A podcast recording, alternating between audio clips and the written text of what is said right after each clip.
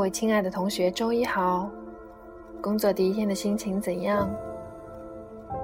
不知有没有细心的同学注意到，《流浪的魔法师》节目更换了标签，意味着节目内容和风格会产生些许变化。但是，anyway，希望各位亲爱的同学继续关注。结束了在英国的留学生活。懒惰的魔法师来到了这座城市，开始了全新的工作和生活。在这里，遇到了很多难忘的人，发生了许多难忘的事。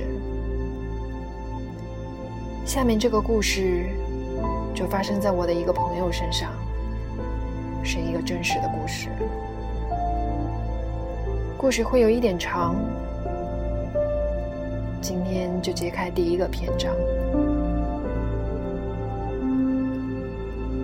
我的这位朋友佳宇，我们是在魔都认识的，都是职场新人，并且都不是本地人，又都有海外留学的经历，所以第一次见面就觉得彼此很有缘，聊得来。但是和有点笨笨的魔法师不一样，我这位朋友人长得漂亮，又聪明，似乎运气也很好。刚开始的时候，魔法师只是一味的羡慕他，却不知道冥冥之中，命运对每个人都有安排，只是我们看不透他的玄妙，也看不透他的寓意。初来这里的时候，佳瑜并没有觉得这个城市的别号“魔都”有什么深意，想来不过是哗众取宠的噱头罢了。西洋建筑比比皆是，却又讲究东方的面子和排场。摩登发展超速，同时又怀旧，经营在往昔。这是一个充满矛盾的都市。进入魔都的地铁站，佳玉觉得憋闷透了。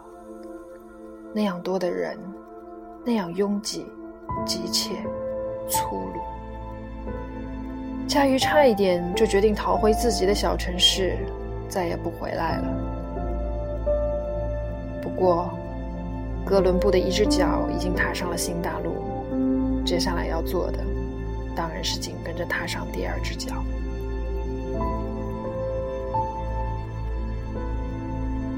星辉大厦算是魔都比较高档的写字楼，地段也好，位于热闹繁华的商业区。在三十八楼上班，每天早上排队挤电梯，寒冬腊月都能把人挤出一身汗来。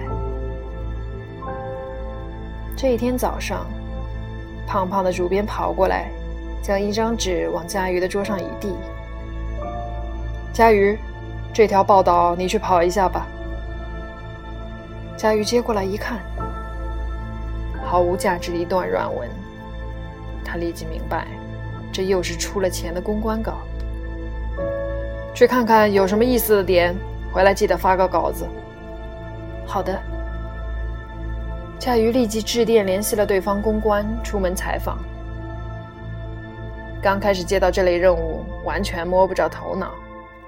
现在却能够熟练地将满篇废话的广告宣传改成独家专访、深度报道，佳玉觉得自己学的真的是很快。不过，这次的采访似乎有点特别。前泰路上的一家私人会所，两旁是高大的法国梧桐，古旧的米黄色砖墙上。挂着大红的灯笼，身穿黑色中山装的门卫不苟言笑地站在门两边。一辆白色的飞度缓缓行驶到会所门口，门卫做了个拦截的手势。一个西装革履的中年男子跨下车：“我是来拜访钱先生的，您是会员吗？不错。”对不起，会员的车都有登记，门卫说着，顺手往门里的停车位指了一指。那里齐刷刷地停着几辆奔驰、宾利和阿斯顿马丁。中年男子脸红了，有些尴尬地说：“那我打钱先生的手机好了。”他掏出手机拨了个号码，等待了一会儿，轻声嘀咕道：“怎么不接呢？”随即转身钻进车里，离去了。佳瑜的出租车同样被拦截了下来。我是 X 杂志社的，约见了采访钱先生。保安摇摇头，对不起，我们没有听说过。还算大牌的 X 杂志就被一句“没听说过”打发了。佳瑜只好拨通事先联系公关的电话。张小姐吗？我是 X 杂志的佳瑜。我已经到会所门口了。过了一会儿，由远及近响起了清脆的高跟鞋扣击地面的声音。佳小姐，真不好意思，我在里面接待另外几个媒体朋友，没有早点出来迎接您。公关章鱼一面伸手递过一张名片，一面连连致歉。没有关系，刚到，你们的保安似乎很尽职。是啊，前会所是顶级会所，为了保护会员的权利和隐私，我们只有严加管理。钱先生知道今天是专访吗？我采访的时候不希望有其他媒体在场。虽然到杂志社不算很久，已经懂得适时耍耍大牌，提出要求，这也是为了采访到所谓的独家信息。放心吧。今天的专访就只有您一个人。张小姐表现出十分的理解。进了会所大门，佳瑜这才发现，狭窄的门里面原来别有洞天。向左折进一个圆拱门，便是一个中式庭院。假山池塘的罗列显得有些凌乱，不明章法。院落中央突兀地摆着一张巨大的黄杨木床，上面挂着大红色的帐幔。正对着床的是一个露天咖啡吧，完全西式的咖啡桌椅，三三两两点缀其间。这是钱先生的创意吧？中西合璧。佳瑜注意不让自己的语气流露出一丝讥讽的味道。不错。这正是前会所的 uniqueness，多少中外名流都为之倾倒，很多家媒体都争相报道过的。佳瑜的谨慎完全是多余的。作为前会所的公关人员，章鱼对于会所设计的崇拜已经潜移默化，成为一种坚定的信仰，所以根本听不出佳瑜的言外之意。穿过花园，就到了正厅。几盏昏暗的吊灯无精打采地照着室内的陈设。张小姐去帮佳瑜倒水，佳瑜坐在硕大的客厅里，打量着周围的陈设。一些中外旧式家具和摆设，几乎是随心所欲地放置在各个角落，让人恍然觉得进了博物馆仓库。唉等我有钱了，也不会到这样的会所来。夏雨在心里自语。不过，别人一定觉得这样的心态是吃不着葡萄说葡萄酸呢。佳瑜四处张望，梳妆台上有一面铜镜引起了他的注意。表面有些斑驳的铜镜，可见度不是十分清晰。不过，镜子似乎总能积聚奇怪的力量，尤其是古镜，总让人觉得好奇。佳瑜站起身，走到镜子跟前，往里面望了一望，自己的脸庞在镜中模模糊糊的显现，在昏暗之中。有一种说不上来的妖娆。这不是自己平常的神态。佳瑜突然觉得身上有点发凉，连忙坐回到位置上。据说古镜不能乱照，迷信也好，胡说也罢，总之，这里的气氛突然显得有些诡异。嘉小姐，这位就是钱太钱先生。佳瑜一抬头，公关张瑜伴着一个男子出现在眼前，年纪六十上下，亮黄的西装，里面是一件绸缎花衬衫，品味真是够独到的。佳瑜露出一个职业化的笑容：“钱先生您好。”钱太盯了佳瑜一眼。有那么点怒气冲冲的意味，令佳瑜觉得莫名其妙。那么就开始吧。钱太坐到沙发的一侧，翘起二郎腿，脸上又没了表情。入座以后，佳玉打开录音笔，钱太盯着录音笔看了一会儿，这是什么？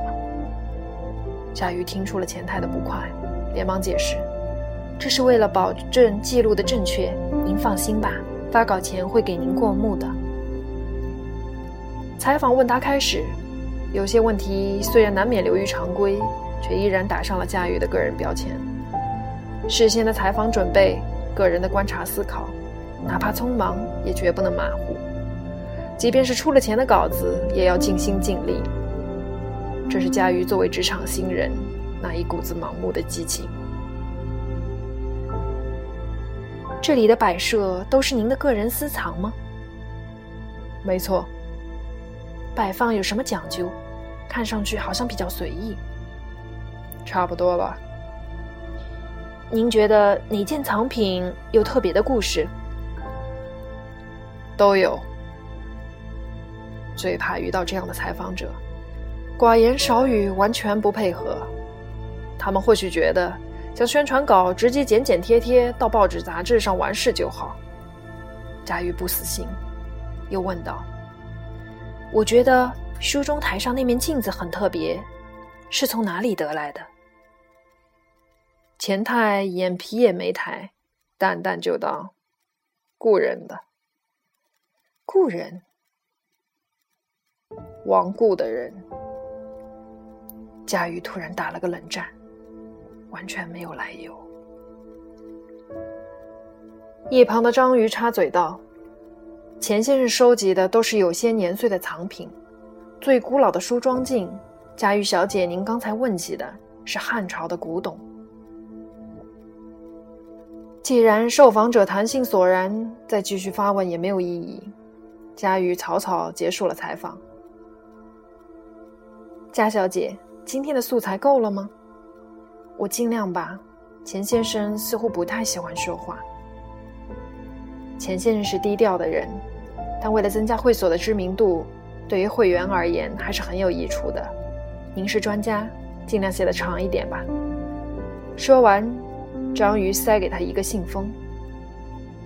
佳瑜摸着有点厚度的信封，看起来这次的车马费不少。离开前会所。佳玉看一看时间，已经快五点了。等赶回杂志社，恐怕都已经下班了，还是直接回家写稿吧。说是家，其实只是筒子楼里狭小的五十平米租住房，陈旧的小高层，二十楼。老电梯速度缓慢，上了几层，电梯里的灯闪了几下，突然熄灭了。好在今天不算很晚，要是深更半夜遇到这种情况，那一定会吓得够呛。终于到了二十楼，走到昏暗狭窄，佳瑜跺了跺脚，感应灯亮了起来。进了门，一起住的室友琪琪还没有回来。佳瑜到了自己的房间，拧开台灯，拿出录音笔。插上耳机，准备开始写稿。整理今天的采访内容。奇怪，Sony 的高清录音笔，以往一百多号人的大会，离主席台几十米都能录得一清二楚。今天那么安静的环境，又是一对一的近距离采访，声音却模糊的很。佳瑜凝神倾听着，突然发现背景音里有一种奇怪的嘈杂声，难道是手机干扰？仔细辨别，这种嘈杂不像是电波引起的，倒像是有人对着话筒试音，不断往里面吹着气。奇怪，佳宇摆弄着录音笔，里面的喘息声忽然大了起来，呼哧呼哧，嘶嘶作响。